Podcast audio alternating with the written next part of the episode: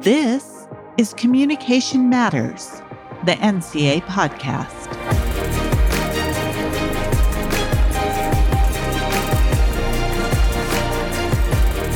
Hello, I'm Trevor Perry Giles, the Executive Director of the National Communication Association, and I'm your host on Communication Matters, the NCA podcast.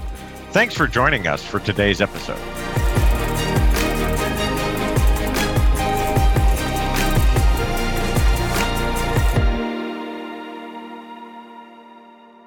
Hey, listeners, have you ever wondered what first year university students, actors, and politicians have in common? You know, they may all experience some form of communication apprehension. And today's episode of Communication Matters, the NCA podcast, addresses issues related to communication apprehension, including speech anxiety, and how these issues affect both students and professionals.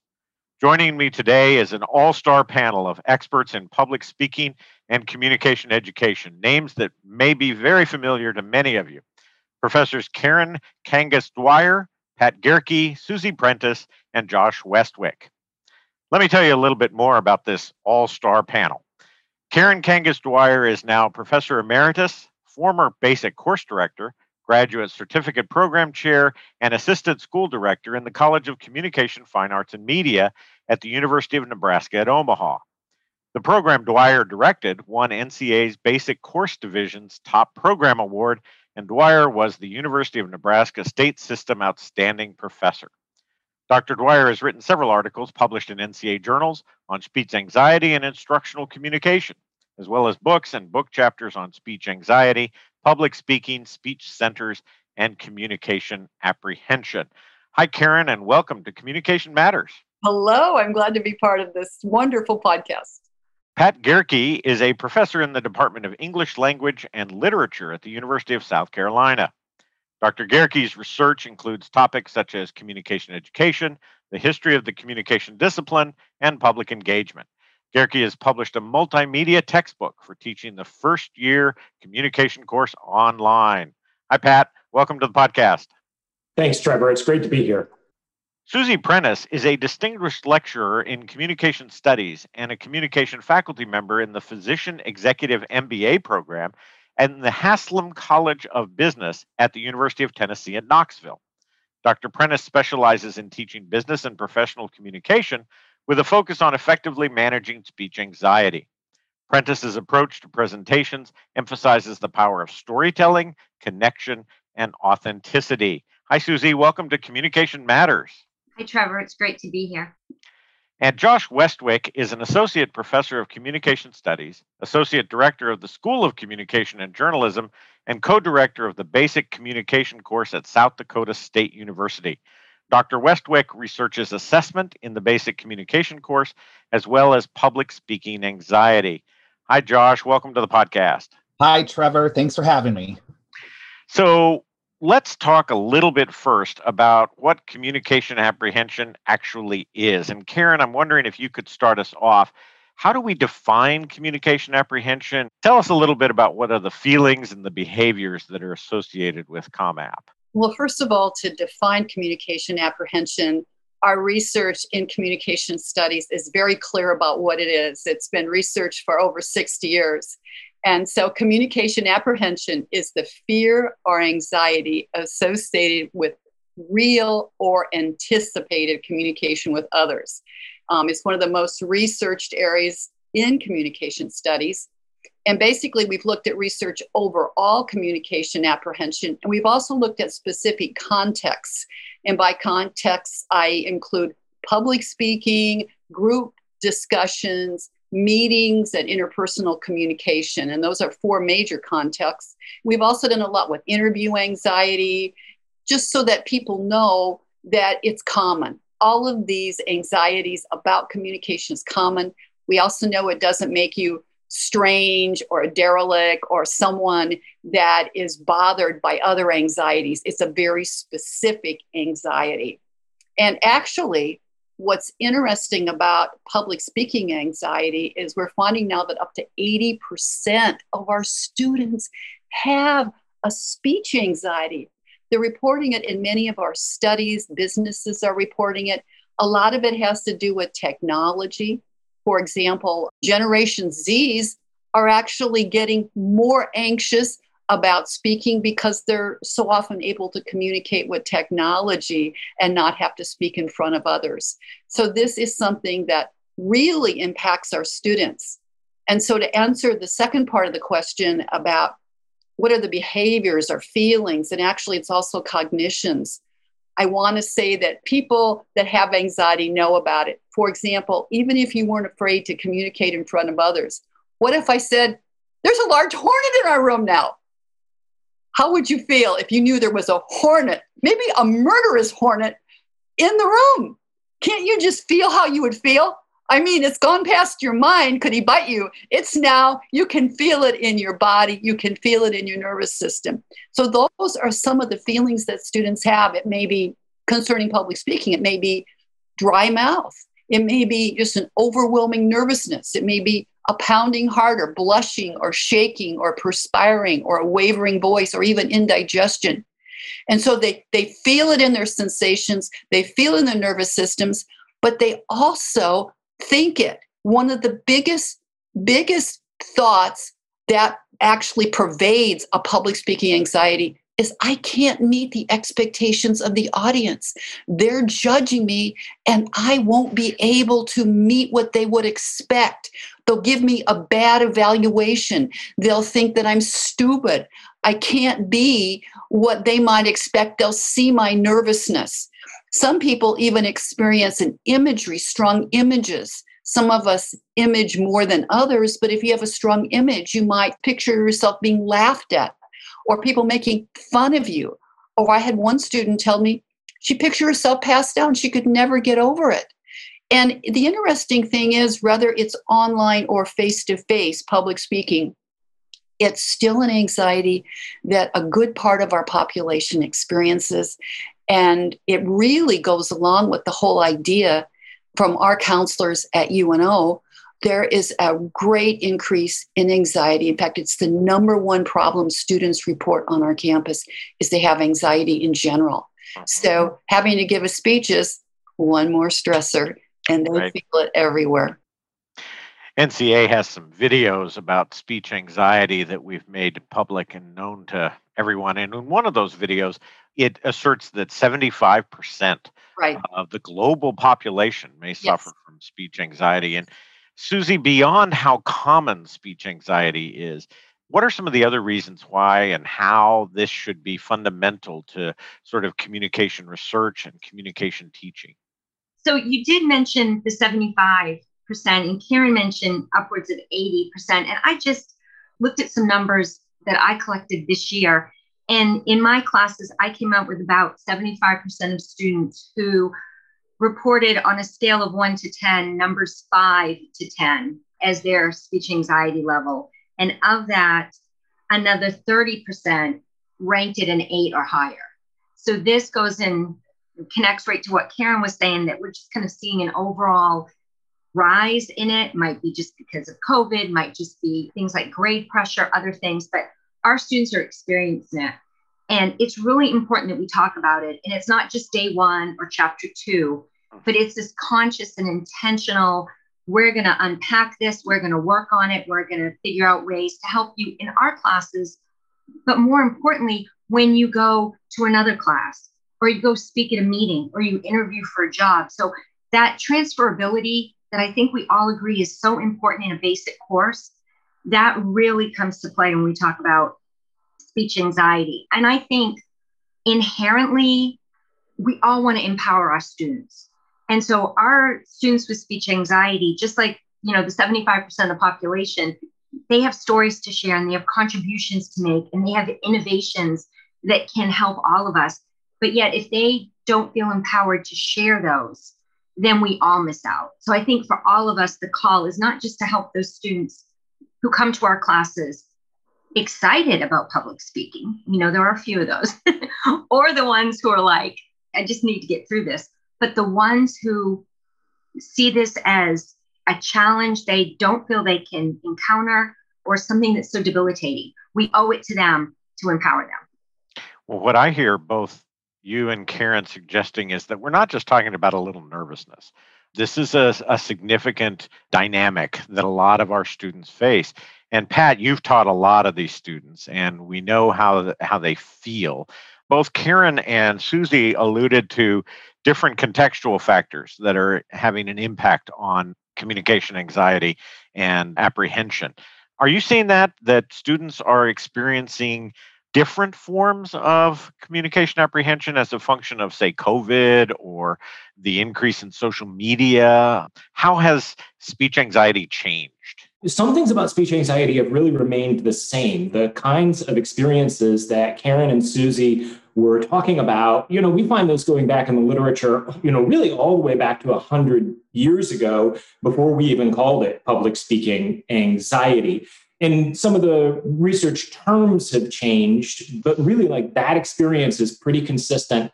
And it's even consistent across different kinds of anxiety. Those feelings happen, like Karen said, if a hornet's in the room, or you'll find it in the research on math anxiety or tennis anxiety, or, you know, there's anxiety of everything in the research out there.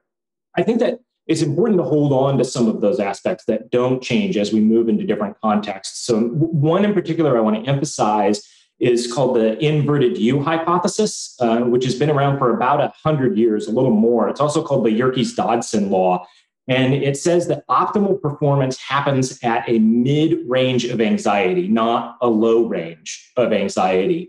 And that's one of the empowering things I like to share with students early on. Although today, more people are familiar with that concept through something like Mihaly Csikszentmihalyi's research on flow, but it's incredibly well documented. And one of the things I find really fascinating about anxiety is a lot of the experiences, especially the bodily feelings, the affective experiences, and the behavioral experiences between anxiety and excitement are the same. Hmm. We have a lot of very similar experiences, and researchers sometimes account for this by using a general category called arousal when they're studying these two, because you can't separate these phenomena very well. But it does mean that we've found some tools recently, and there's been some recent research, I mean, really the last five, ten years, about helping students cognitively reframe their affective and behavioral experiences as excitement. Just to say to themselves, instead of saying, I'm anxious about my presentation, saying, I'm excited about my presentation. And some of the research indicates that they perform better and enjoy speaking more. Now, of course, some things have changed dramatically in the last hundred years. One, of course, is that students today represent a greater diversity of backgrounds and standpoints. You know, in the early 20th century, only about 10% of Americans ever attended college of any kind, even for one semester. And a far greater percentage of them were male, affluent, white, cisgendered, neurotypical, and without disability. At the same time, fewer faculty back then displayed as much of any sympathy for anyone who is anxious or any interest in helping them. And I think that situation's improved a lot, especially in the last 30 or 40 years. But in my opinion, speech anxiety is still too often pathologized and stigmatized in the classroom. I think there's been some pa- fantastic work in positive psychology, which is creeping in through the positive communication literature into the communication studies discipline, and in strengths based pedagogy, which there's been just a tiny bit of work in the communication studies discipline on, but there's a lot of room and a lot of work left to do in order to try to think about standards and views of communication competence that are less biased, less gendered, less ableist, less sexist, and so forth.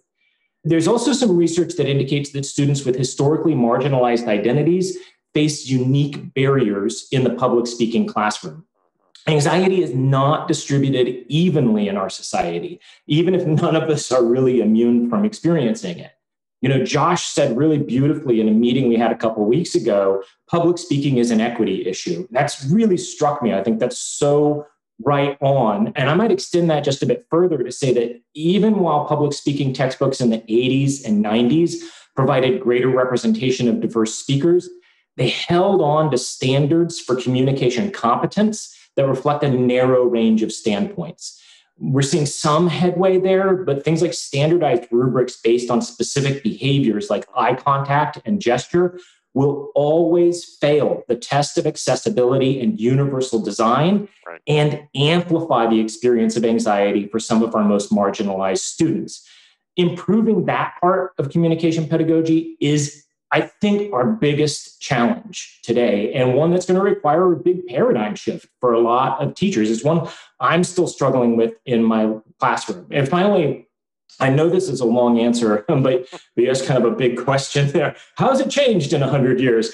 You're right that changes in technology produce new kinds of anxiety experiences and speaking dynamics for our students as we've all learned really firsthand in this shift to online learning during COVID-19 pandemic. But but if we want to talk a lot more about that, I can, I can talk more a great deal more about the online learning space and how the COVID-19 rapid shift online has affected anxiety. But I'm gonna I'm gonna stop there for now and come back to it later if you like. Oh yeah, we'll come back to the online teaching part.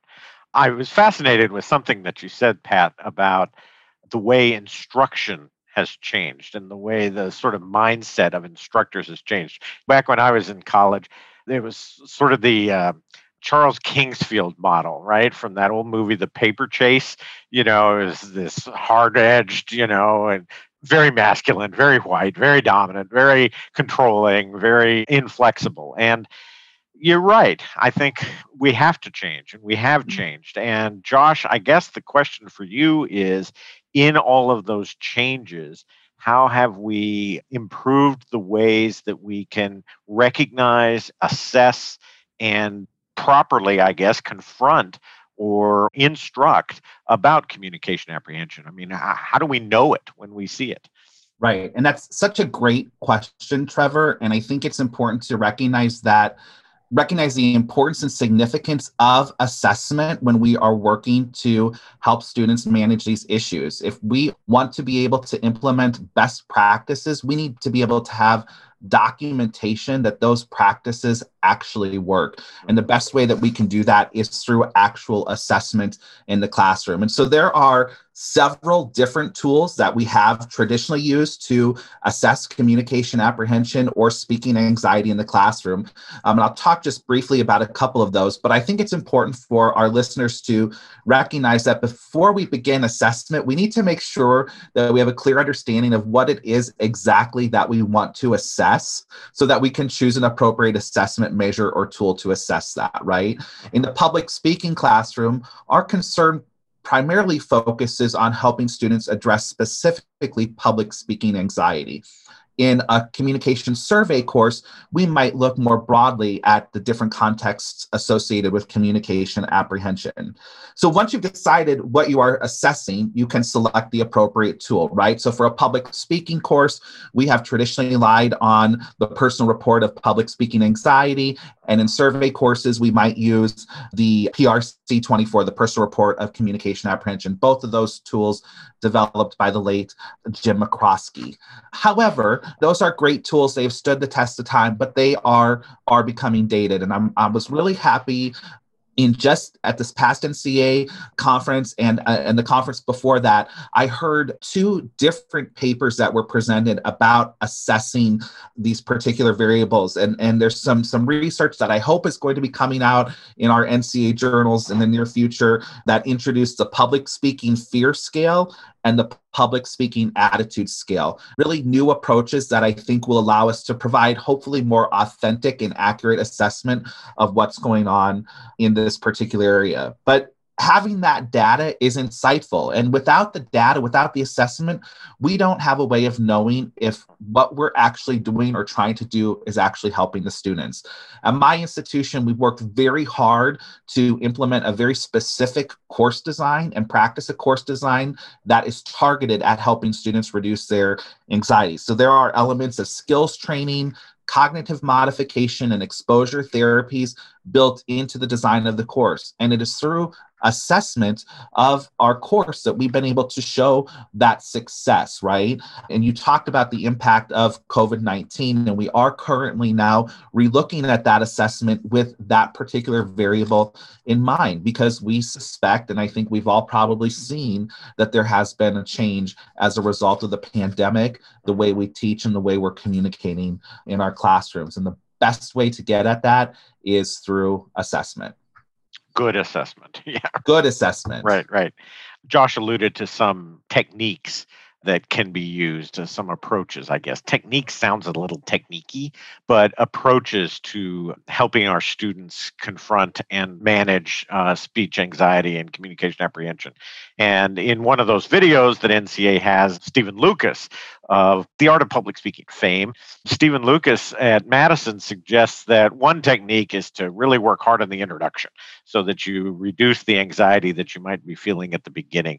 Susie, are there other notable techniques that we can apply and susie and karen both i mean there are there success stories from your students of where these techniques have really worked one of the things that i use with my students and i think it is a compilation of some of the other things that we'll talk about today but a big one is the idea of reframing and just how we look at it differently. Mm-hmm. And I just have a few examples. The first one we do is we talk about, as we've done today, how common this is.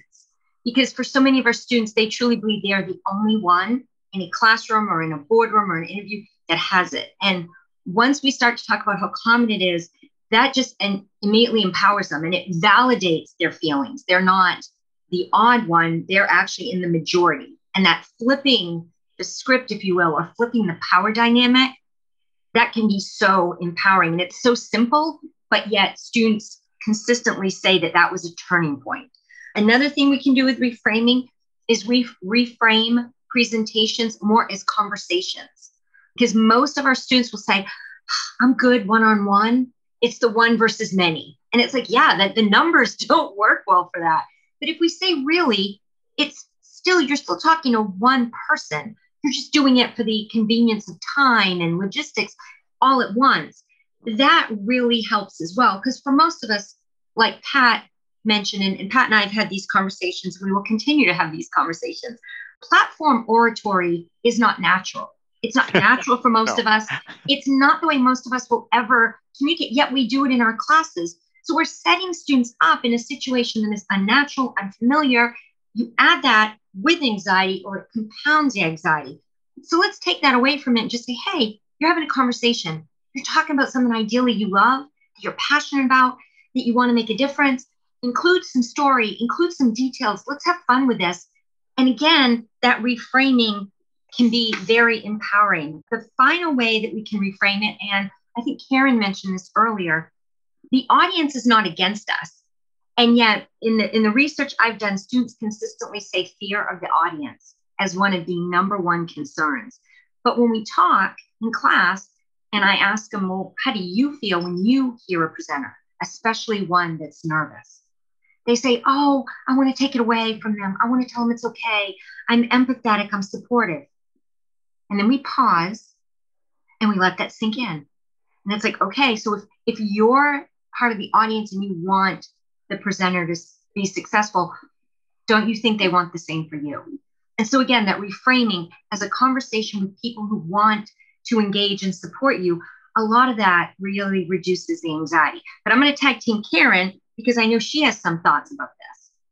You know, techniques. I know, Trevor, you said, oh, techniques. It sounds like such a maybe a counseling word or uh-huh. something out of our field but it's really not. I go back with 25 years of research when I first started doing my dissertation on communication apprehension and communication anxiety. And that is really the word that you hear throughout the communication discipline is techniques. And I totally believe in what Susie was saying, reframing. That's really a cognitive technique, getting people to uh-huh. think about it differently.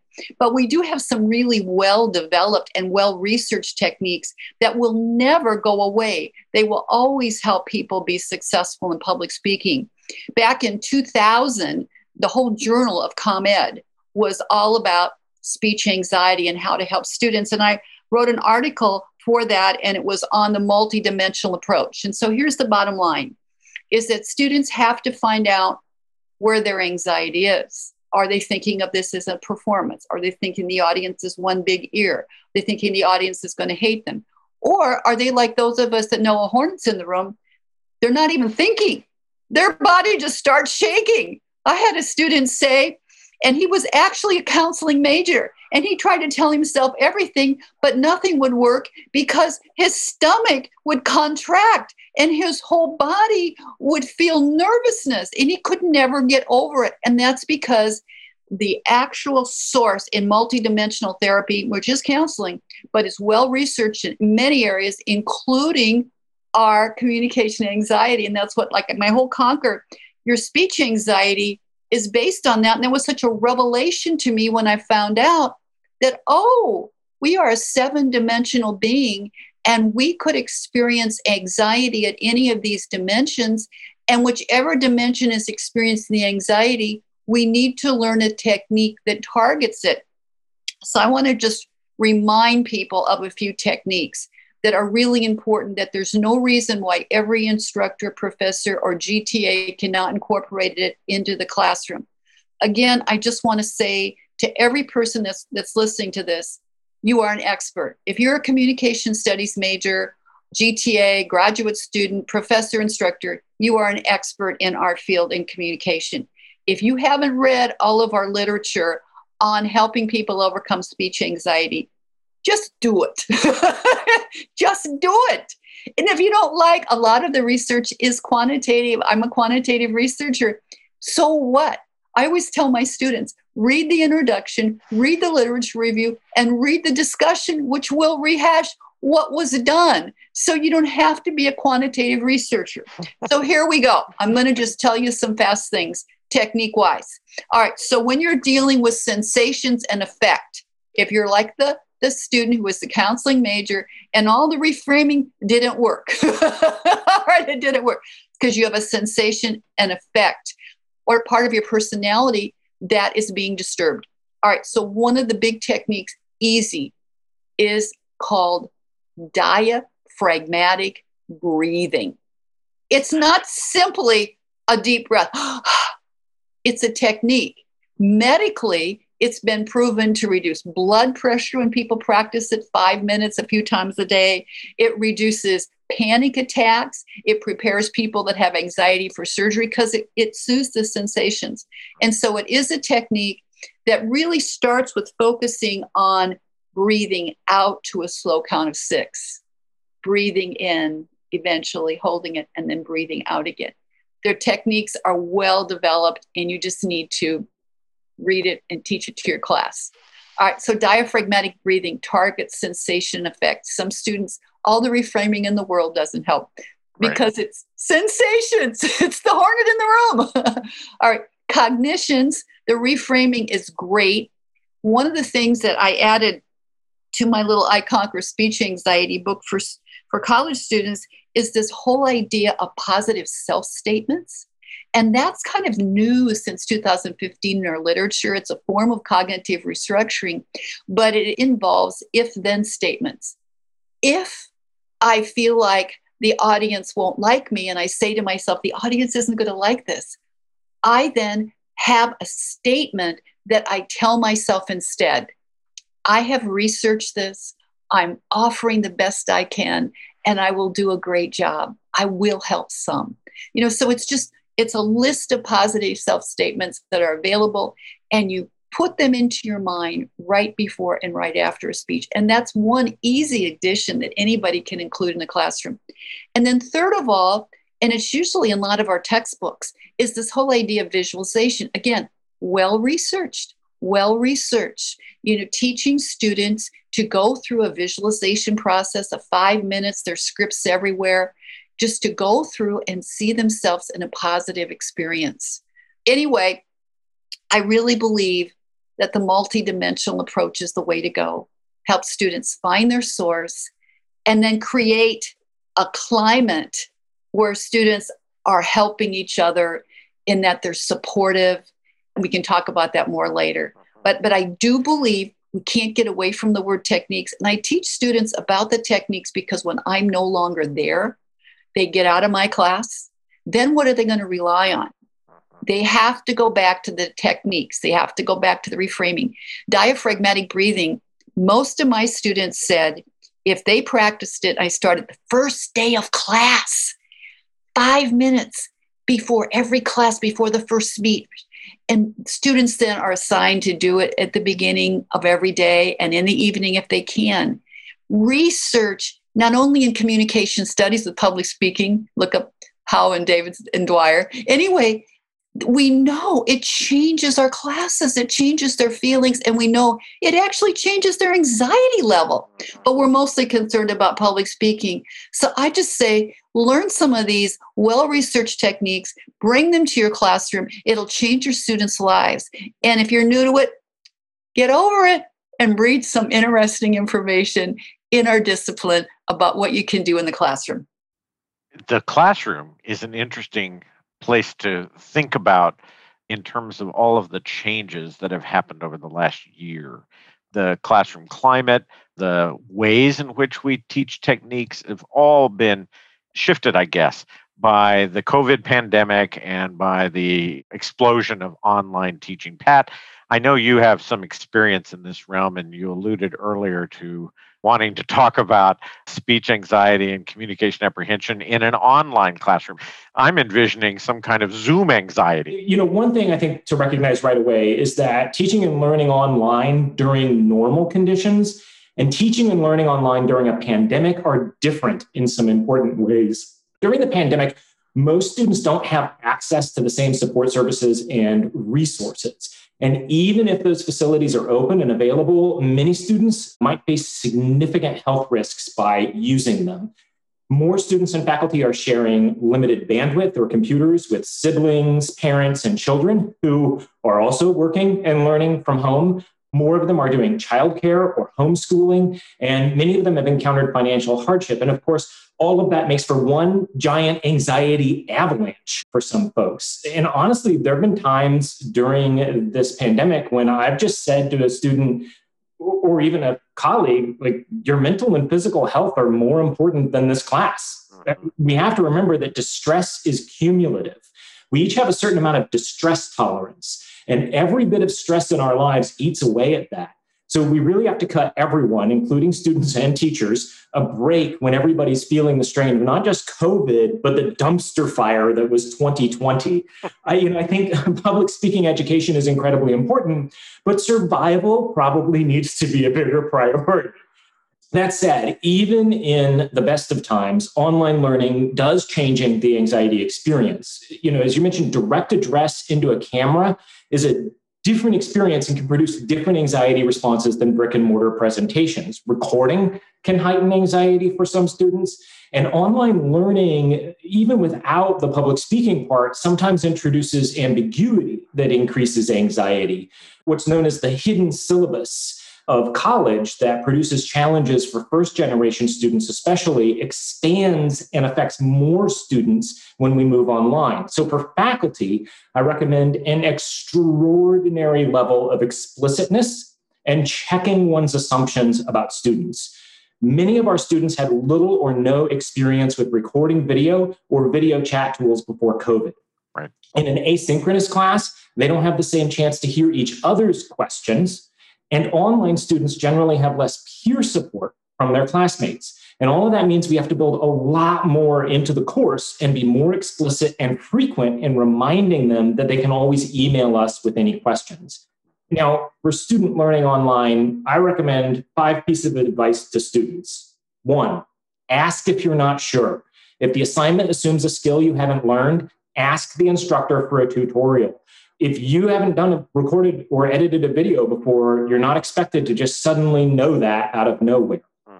If something in the assignment is unclear, ask for clarification. Just send a quick email. Uncertainty reduction is a great anxiety management tool. Mm-hmm. Two, practice using the technology casually before using it formally. I build this into my online classes. They goof around and do something small with the tech before they have to use it for a big assignment. You know, the same technology they're going to use for public speaking class is used for making makeup tutorials and videos of dogs and cats playing keyboards. So just have some fun with it before you have to do something serious with it. Third, remember that you can curate your space. That live video chat or even recorded video can be a really intimate medium.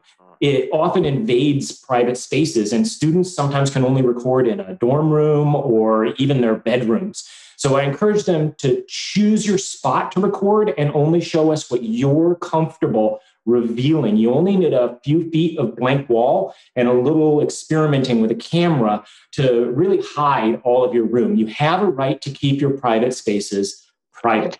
Right.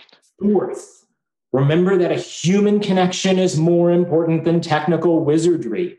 Great YouTubers build followings because they connect with people, not because of their cameras or lighting or graphics or any of that. It's because they make a human connection. And I would argue that's even more important in online public speaking than brick and mortar platform oratory. But I think it's also now become definitive of all successful communicators in our age. That kind of human connection is now transferring into large scale platform oratory and brick and mortar spaces as well. The standards for online are becoming the standards for offline communication. And fifth and finally, most of those traditional anxiety management practices that Karen and Susie were talking about, they still work. Like the old nuggets, you know, like diaphragmatic breathing and visualization help with just about any kind of anxiety, including tech anxiety.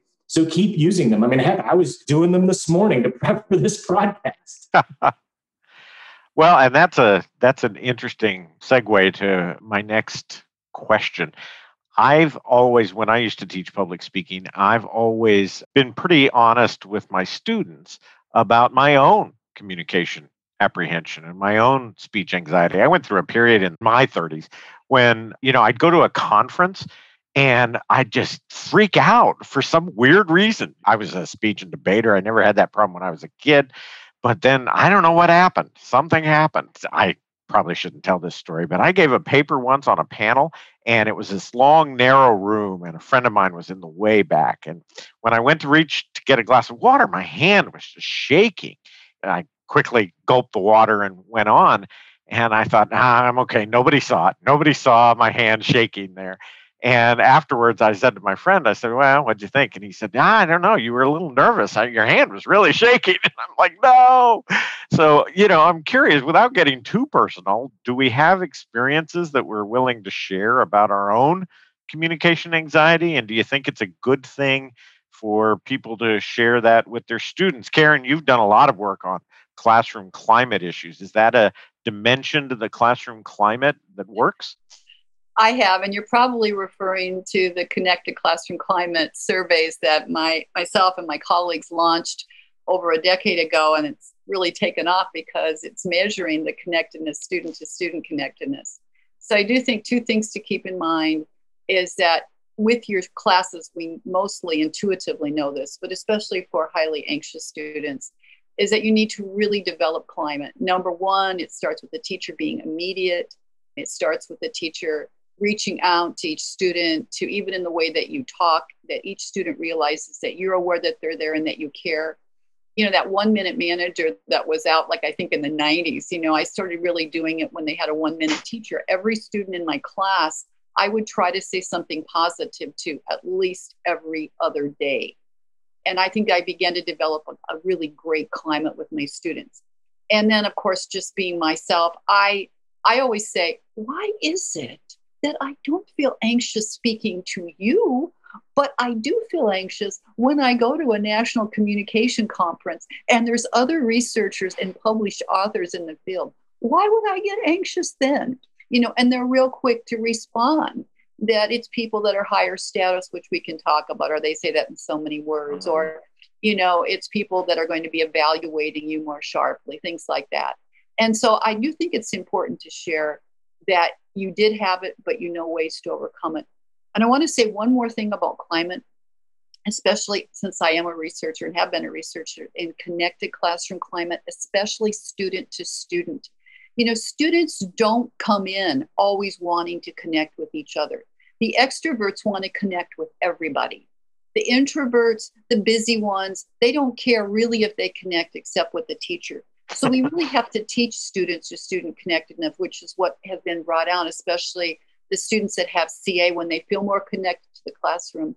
They have more change in anxiety levels throughout the semester with the connection. We have to teach students how, to connect. We have to develop activities where they're doing um, work in dyads, where they're maybe, I always had my students turn to each other and say something positive, like tell them something you appreciated about their speech or have them tell them a positive self statement and say it in a way that they're going to want to use it. Or small group mini speeches. I teach them soften from the get go. Soften is an acronym that came out of a book in like the 80s that had to do with listening. But I teach it to teach students how to both deliver kind of a bit more of an expressive delivery, but also how to show the people they're listening. And if you mm-hmm. have an audience that's responding to the speaker, it's much easier. So if you don't know SOFTEN, it's smile, open body position, forward lean, not head down in the cell phone. Yeah. and and you know, reaching out with maybe a touch, not necessarily a touch, but some sort of a manner that's reaching out, eye contact, at least looking up at the audience, and an occasional nod. And it's amazing how just some small things, but teaching people how to be supportive, ruling out negativity in the classroom. After every speech, asking people that spoke that didn't speak to stand up and go to each person in the classroom and tell them something you gained from their speech and you appreciated. So I do think climate goes a long way and it starts with the teacher, but we have to teach the students how to connect with each other. Mm. I'm going to use that soften uh, for the podcast. You know, it's, it's useful even online, right? Josh, you know, soften sounds like a great approach to creating a good climate and working with communication anxiety. There are a lot of myths and misconceptions, though, out there. I re- the familiar one, the one we see throughout popular culture, is imagine the audience naked. Are there others? Are there other misconceptions or myths about communication apprehension that we should be avoiding? Yeah, so great question, Trevor. And I just put it out there. This is not a practice that I've engaged in. I just want to have that on the public record. And certainly not a strategy that I recommend, especially for those of us teaching public speaking to a collegiate audience with hormonal young adults, right? There's better techniques, many of which have been shared here. But the reality is, this is prevalent, right? There are people, a lot of people who think this is the best way forward. So I did, I was doing a little digging because I, I was like, where did this come from, right? And I can't document it all the way back historically, but I could tell you that it appears this myth was popularized in a 1974 episode of The Brady Bunch, in oh, which really? one of the characters was preparing for a school debate and told, just imagine your audience naked, right? So, a better strategy for Jan and, and folks who are really feeling anxious about those public presentations, just to reiterate some of the things we've already heard today, is to consider your audience as equals, to visualize your success, to remain focused on your message, right? But I also want to recognize there are other common myths out there that, that we need to avoid as well. Some of them include using alcohol before a presentation to calm your nerves, memorizing your presentation, avoiding eye contact with your audience, and assuming that introverts cannot be effective public speakers. I'm an introvert. I've suffered from communication apprehension and public speaking anxiety my entire life. I know how to deliver an effective public presentation. So I think rather than focusing on myths and misinformation, we really need to rely on the tested strategies, the techniques that have been well documented in our research, many of which has been discussed today as we work to continue to address apprehension and anxiety in our classrooms. That's good boy, you learn something new every day right on the podcast. I did not know that Brady Bunch anecdote. That's really useful information for all of us. Oftentimes, when I'm talking to my friends in philosophy or in history or even in English literature, they will ask why our majors continue to grow. And my response is always that we live in a communication age and that communication is everywhere and that students can get a job. they want to major in something that that feels relevant to the times in which they live. And so we always ask on the podcast about how communication matters in the context of what we're what we're talking about. And I'm wondering if you all might offer your own final snippet about how all of what you've been saying about communication apprehension and speech anxiety is a demonstration of how, more broadly, communication matters and it makes a difference. I think throughout our curriculum, but especially in our basic course, this is where we really have to intentionally talk about speech anxiety and help empower our students. For a lot of them, especially with cuts in the high school public speaking curriculum, our class is like a one and done. So they come to us not really having had much experience and then they leave. And so we really have to take that time to talk about how common this is, to do a lot of the techniques that we've talked about, to empower them when they go on.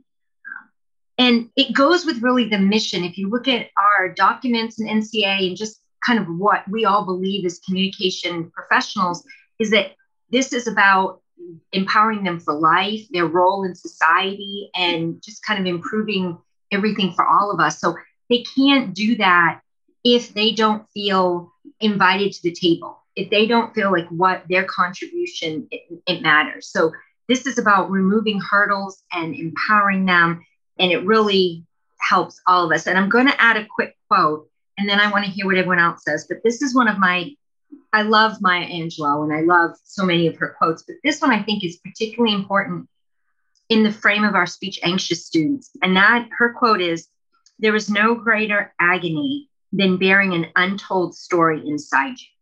Hmm. And when I think about that, and I think about all our students who have so much to offer, but yet speech anxiety prevents them from sharing that, that to me is a shame. And I take the mantle, as all of us do, to do everything I can to remove those barriers so their stories can be told.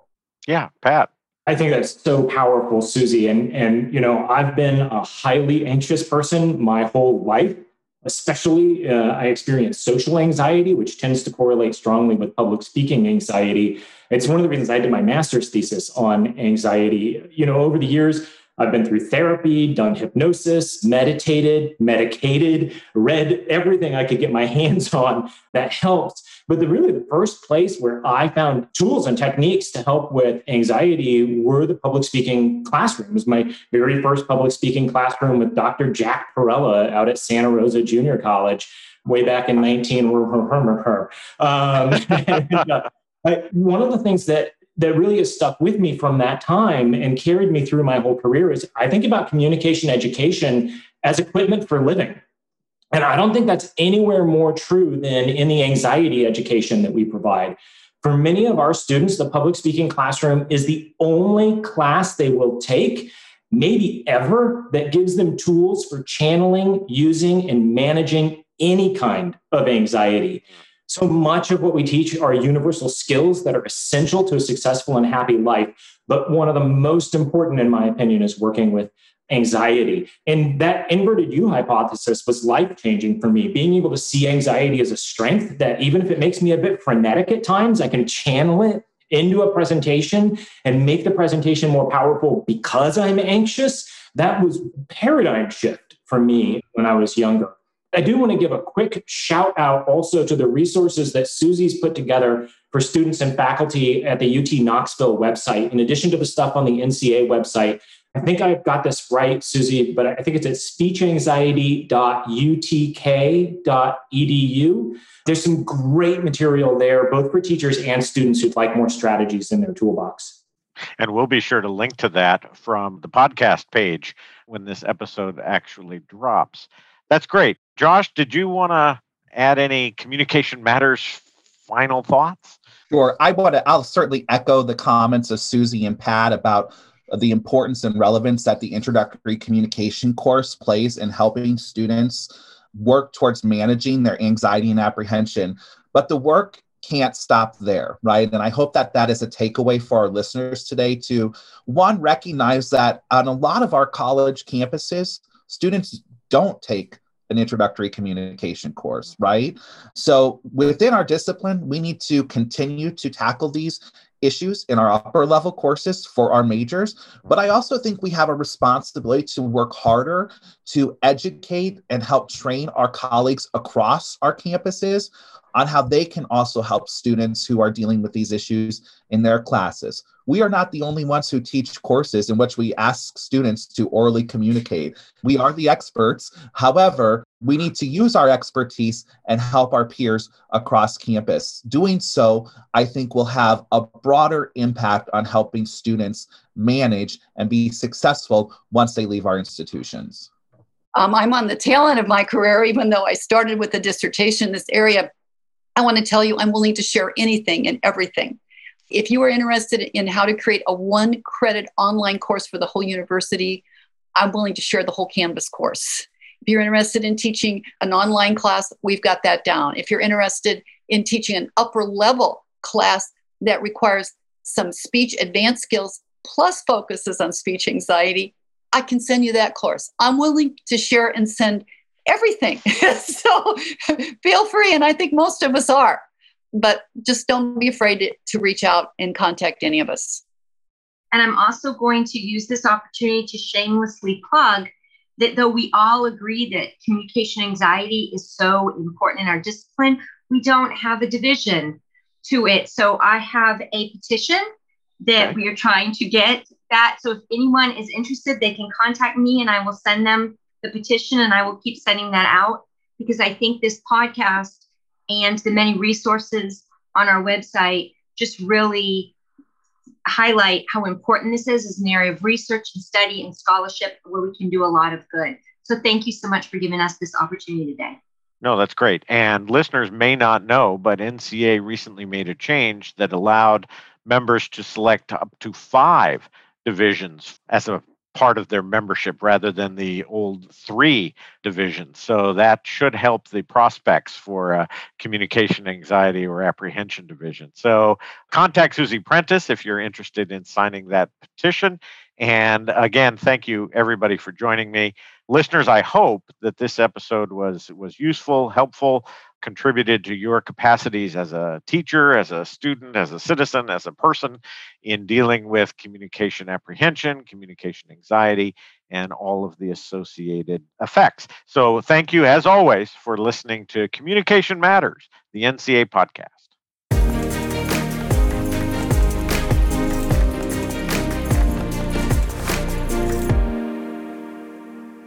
In NCA news, as a reminder, submissions for the NCA's 107th annual convention are now open.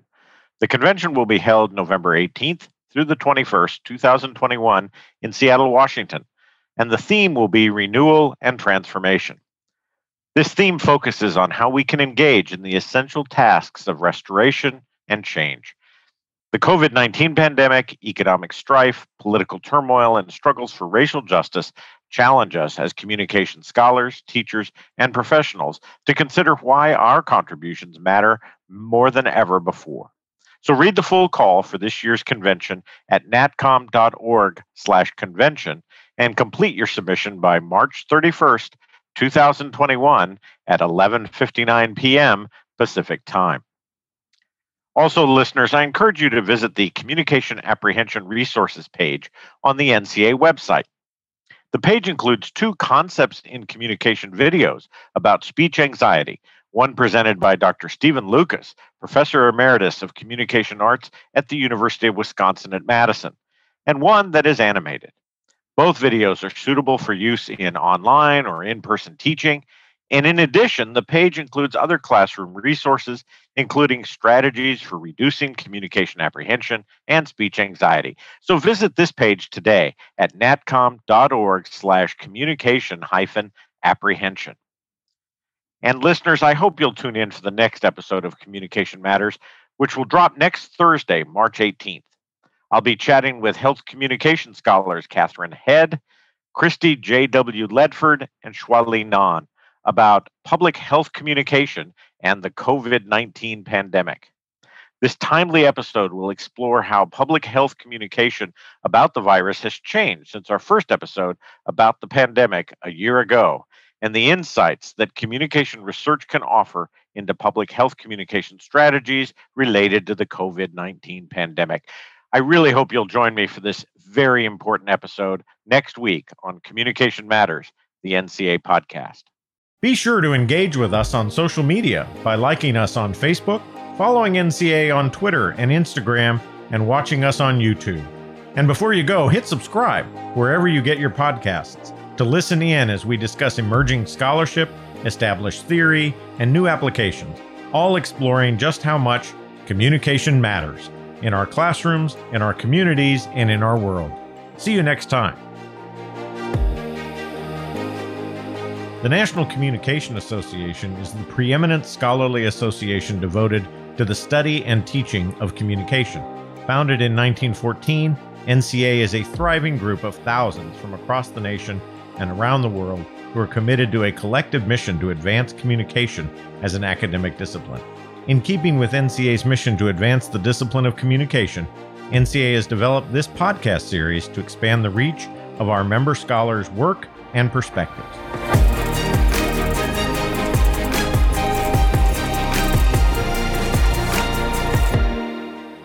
Communication Matters is hosted by NCA Executive Director Trevor Parry-Giles. The podcast, organized at the national office in downtown Washington, D.C., is produced by Assistant Director of External Affairs and Publications, Chelsea Bowes, with writing support from Director of External Affairs and Publications, Wendy Fernando, and Content Development Specialist, Grace Bear. Thank you for listening.